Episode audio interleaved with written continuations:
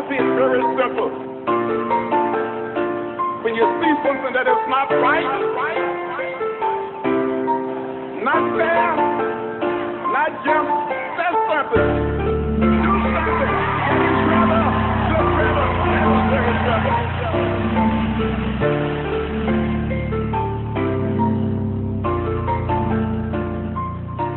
something.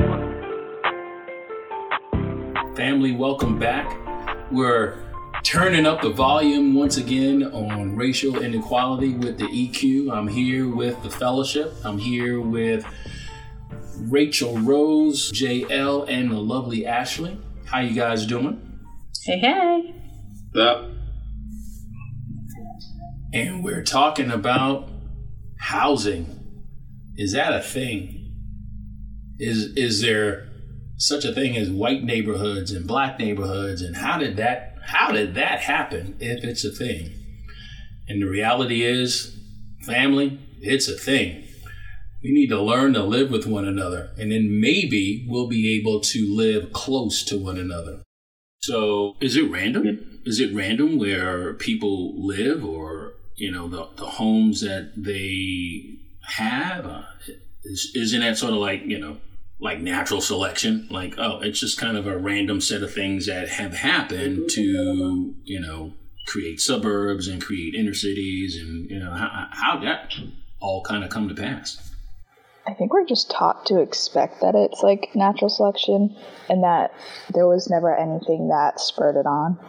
Um, but if you look at history there's a very long long history of um, minority groups being denied access to fair housing and being denied access to loans, being even just the and this is a big thing with a lot of different areas, whether it's education, housing, jobs, whatever.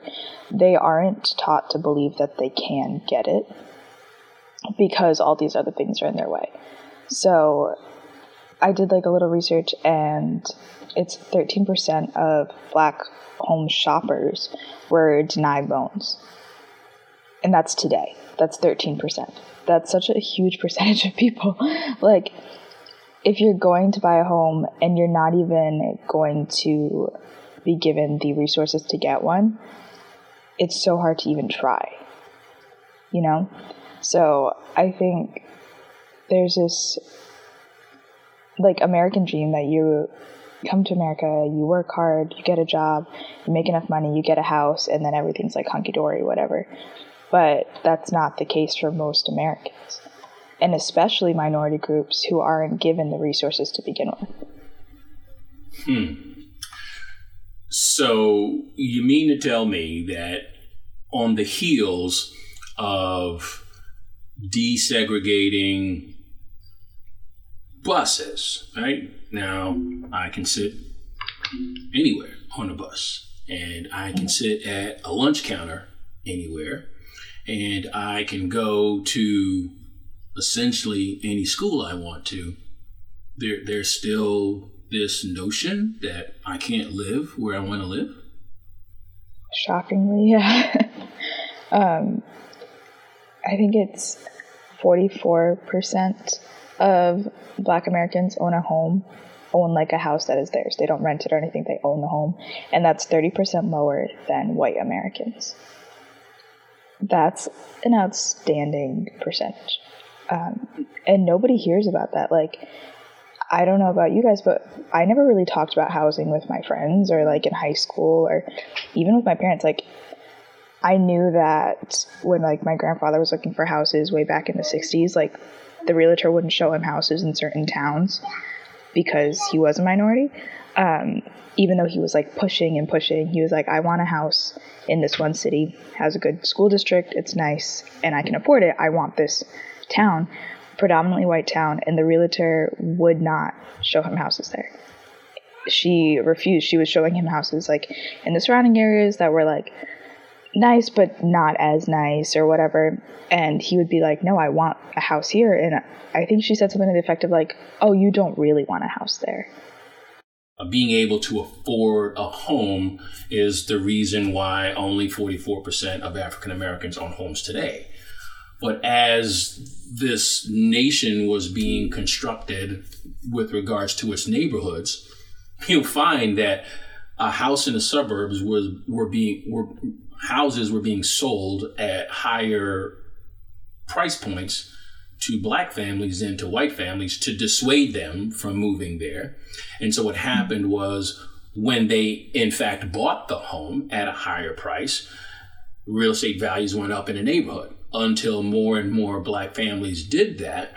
Then they began to move black families into segregated suburban neighborhoods and allow white people to move out. And then, to your point of wealth gap, then the real estate index or the the average value of homes dropped in their neighborhood. So when black people moved into sub- suburbs, not in droves, but just began to move in, that raised the property value. But when there was more than one or two or three or four, then it lowered it.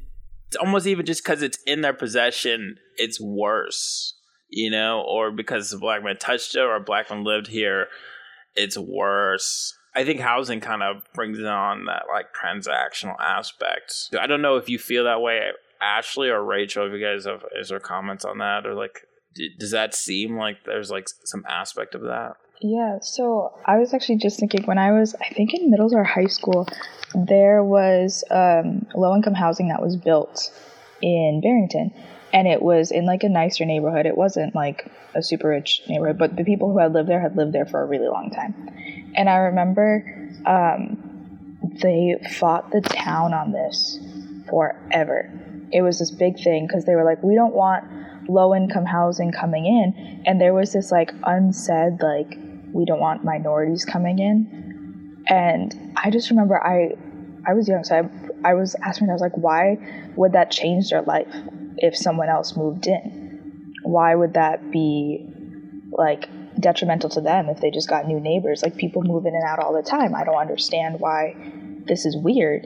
And he was like, well, they are equating them with something less than them. They're equating them with crime. They're equating them with like um, like sloppiness, like just they don't think that they will be good neighbors and that they won't actually enhance their neighborhood when they very well could. Um, it was this like you bring them in and they make everything less than. I can understand that theory. Like I can see why they like why that's the interpretation because when you don't have a clue about what you're talking about, you just assume like we've said before, like the way that you do things is the right way. And if somebody looks different than you, they're going to do it different than you. So it's got to be wrong. And it reminds me of that movie. What's the movie that Clint Eastwood, the Get Off My Lawn movie? Oh, he's an old guy in Detroit and he gets mad when Asian people come into his neighborhood. Gran Torino. It's like that, right? Like, so it was okay, he was there from the beginning of the neighborhood and people lived in their houses until they died basically and then they got bought by people that were of a minority and he was infuriated by it because he was an old white racist and he didn't realize he was an old white racist until he was pissed off and it was in his face. Ooh, am I allowed to say pissed off? I just did. He was ticked off. He was ticked off until it was in his face. ah, it's just another thing for white Christians to get upset about. A white person that says they're a Christian, they said a swear. You need to repent, Ashley. That's the least of the swears that comes out of this mouth. but yeah, I mean, it does make me wonder like, okay, because my grandparents built their house that they lived in until my grandmother died, and I mostly grew up in that house, and it was a white neighborhood that was not too far from a black neighborhood. So here we go to like Jim Crow laws that end up perpetuating history. And then I think about myself, like I've never owned a home. And when I went to get a homeowner's loan, the only kind of a house, the only price point of a house that I would be able to afford would be in a lower income neighborhood. Is that just because we live in a society that in order to live in a nice neighborhood, you have to have two incomes? Because I'm a single person income. So I don't know if that plays into things too. It absolutely does, but there's a history to that, right? Because originally houses were priced for a single income, not double income. But over time, those homes that were built appreciated and affected the housing market, and new construction certainly competed with the prevailing mm-hmm. comps in the area.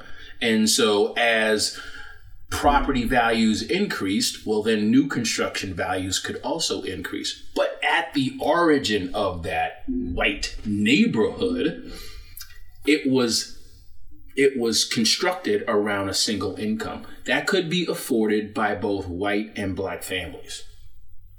And so here's the disparity that you spoke about earlier. And so if black people were not allowed to move into that neighborhood and those home values appreciated, well, then that's money in the bank. For white people, as soon as you sell your home, or you could take out loans on equity as, as things begin to change.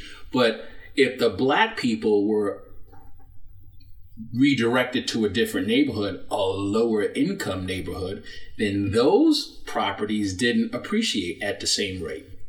And so when you sold your home, you probably got, you know, an extra five or six cents on the dollar as opposed to getting $20 on a dollar when you sold in a white neighborhood. And so thereby increasing the wealth gap. But it, it kind of still comes down to because you can go through and you can find out the laws that were written. Great book on the subject matter, uh, listeners. If uh, if you want to pick it up sometime, The Color of Law. Uh, it's subtitled "The Forgotten History of How Our Government Segregated America." It's a fascinating read. Who's the author on that? The author is. Oh, I didn't know if you knew it offhand. I do. Richard Rothstein. Okay. Doesn't sound black, so should be good. I'm just joking. wow. You can't say that. I did. So You can't. I'm sorry. All right, my Richard Rothstein. Um, yeah, he could be. He could be like Sammy Davis. Who knows, right? I don't know. I got it's a it's a hard topic. You got to lighten it up anyway. It's true. right? It's I mean, it, it, it is. It just really is. And so, at the end of the day, it kind of comes back to what Rachel Rose was talking about. Do you mind living next to a person of color? And what comes along with that consent or dissent? It kind of goes back to the ideology of differences. And, you know, will you will property values go down or will they go up um, based on uh, a a set of rules that may not even be in play? And so, for listeners, I'm going to tell you something. If uh, full transparency, so uh, I'm from Brooklyn, New York. Um, my parents actually did own own our, our home that we lived in until we moved to Florida, which we then owned our home. And so I come from a history of homeowners. However, just on the other side of, well, actually, for a period of time, they lived above the, above us. My cousins came from a legacy of renting, and renters in general do not have the appreciation of home ownership um, and the things that it takes to maintain a home.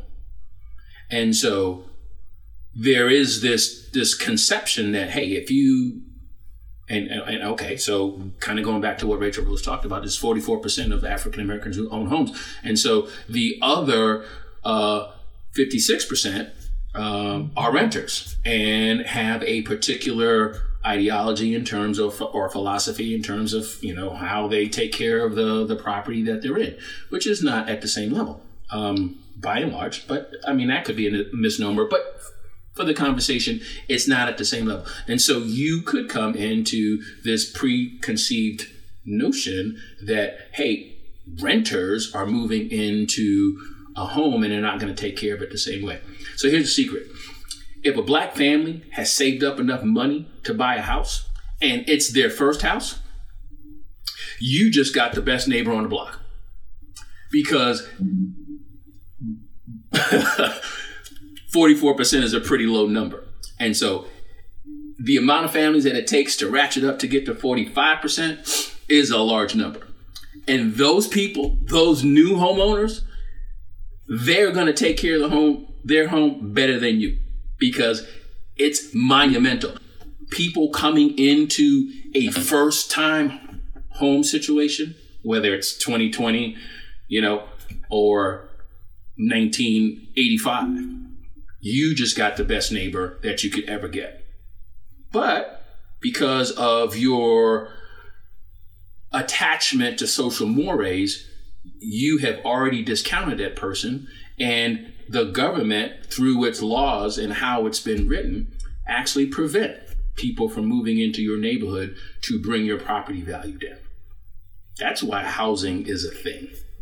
It is like very stereotypical in how, if you don't understand how someone lives, it's very easy to judge why they're doing something. Like I know, like in terms of like renting, Indians aren't always approved for rental houses because people think that the spices like we use to cook that it's going to make the house smell forever, which honestly not completely untrue. But there's like a joke that if you get turmeric on the counter, like you don't try to remove it, you just move because it's like it's done. You're done. Um, Terrible. but it's true. And I was even like my house, like we live in a very white neighborhood. We are the first people. We live in Bristol, so we're very patriotic. We are the first people on our street to have our flag out. Like mm, when I think Memorial Day, yeah, come Memorial Day, we have it out and it's up until Labor Day because we do not want to be that one house on the street that does not have their flag out. You know? But let me ask this question What's the perception if I came into a minority neighborhood of me? Like, what's the perception of me going into a minority neighborhood? I think that, uh, well, it depends. It depends on the neighborhood. Um, I think it depends on the the socioeconomic stratum of that neighborhood, whether or not you would be fully embraced or kind of moderately embraced. But I don't think that you would be virulently thrown away. Not to say that in all cases where a person of color moving into a uh, majority neighborhood would be, you know, disregarded, but I, I don't think that it's an, e- an equal and opposite um, proposition. I, I think that there's more more disdain one way than the other. Not to make it about the level of disdain, but I think to completely answer your question, um, I don't think that you would you would feel as much pushback um, that a person of color would feel moving into um, a neighborhood, other than than a, a black neighborhood. I think you would be tolerated, but at the end of the day, nobody was nobody would push you around because they know you actually have more power than them, even though it was their neighborhood to begin with. you know what? And in some kind of, I don't know, odd slash cool way, uh, there there's really an opportunity for you to make inroads with people in that community. If they thought that you were like totally into understanding them, they would welcome you. I think that's more like I think it's less about housing and more of just sort of like the relational aspect, like between races and white person coming in. I mean, I feel like there's like tons of movies about what happens if. I feel like there's like a teacher that's white and like a black school or something like that. You know, I just feel like that's and that's kind of how it plays out, you know, like not a lot of distrust, but then you know they connect. And uh, I mean, I don't know that um, there's something specifically connected to housing with that, like buying a house. My head is replaying out like scenes from Dangerous Minds right now because you just said that. Michelle Pfeiffer, what?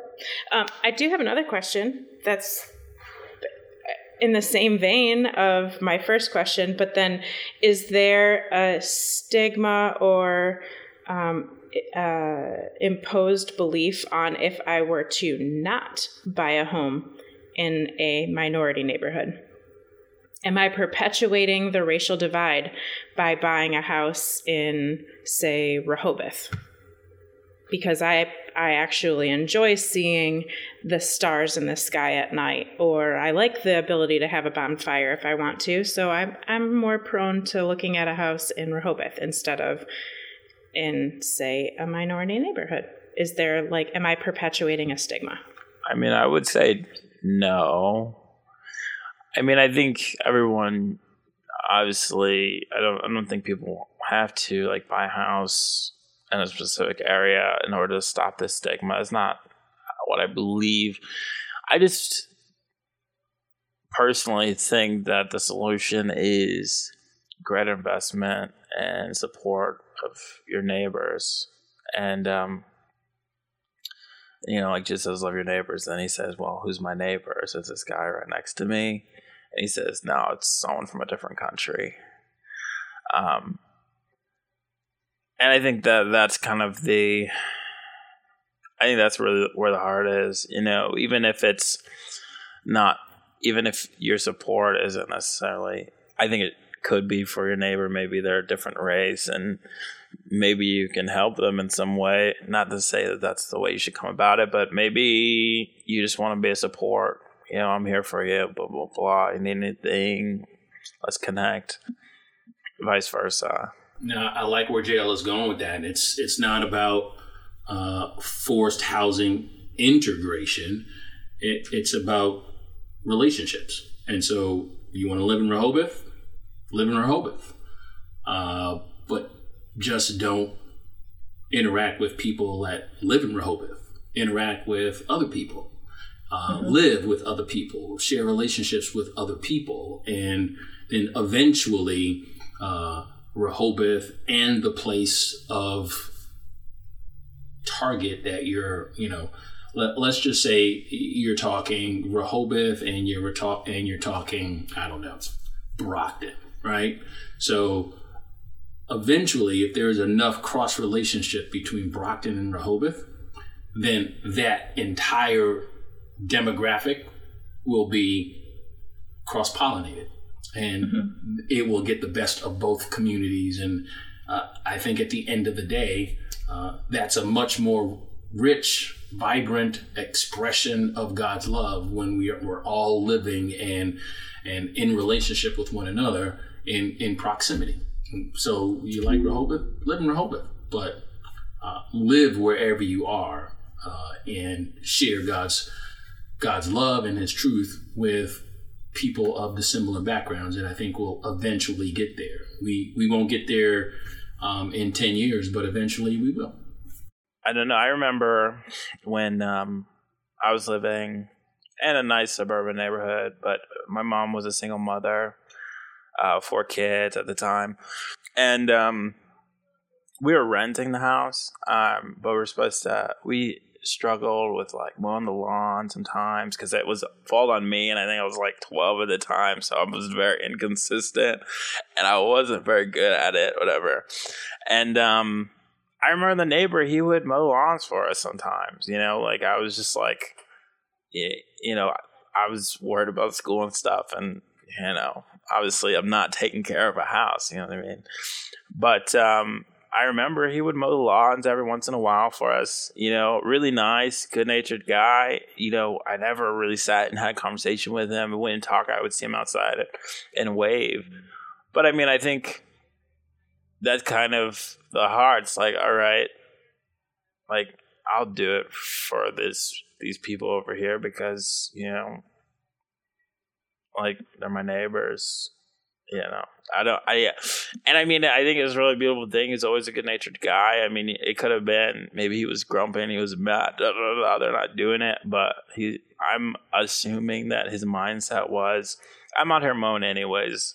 I'm just gonna cross this territory line, whatever the, and I'm just gonna mow the lawn for them and and take care of this or that, you know. And uh, I think that's the heart that I'm talking about housing is a thing, but it doesn't have to be a thing. It's an extension of the real thing that the relationship is broken at a human level. Love can't be shared. Uh, we are not close enough with one another. And so living close has been an issue. And so, how do we get there? Let's have more conversations. Thanks for joining us, turning up the volume on racial inequality with the EQ and the fellowship. Family are always welcome to stop by and have a conversation at the table. And we will be here next time. Join us again. Be safe. Love everyone. Thank you for joining.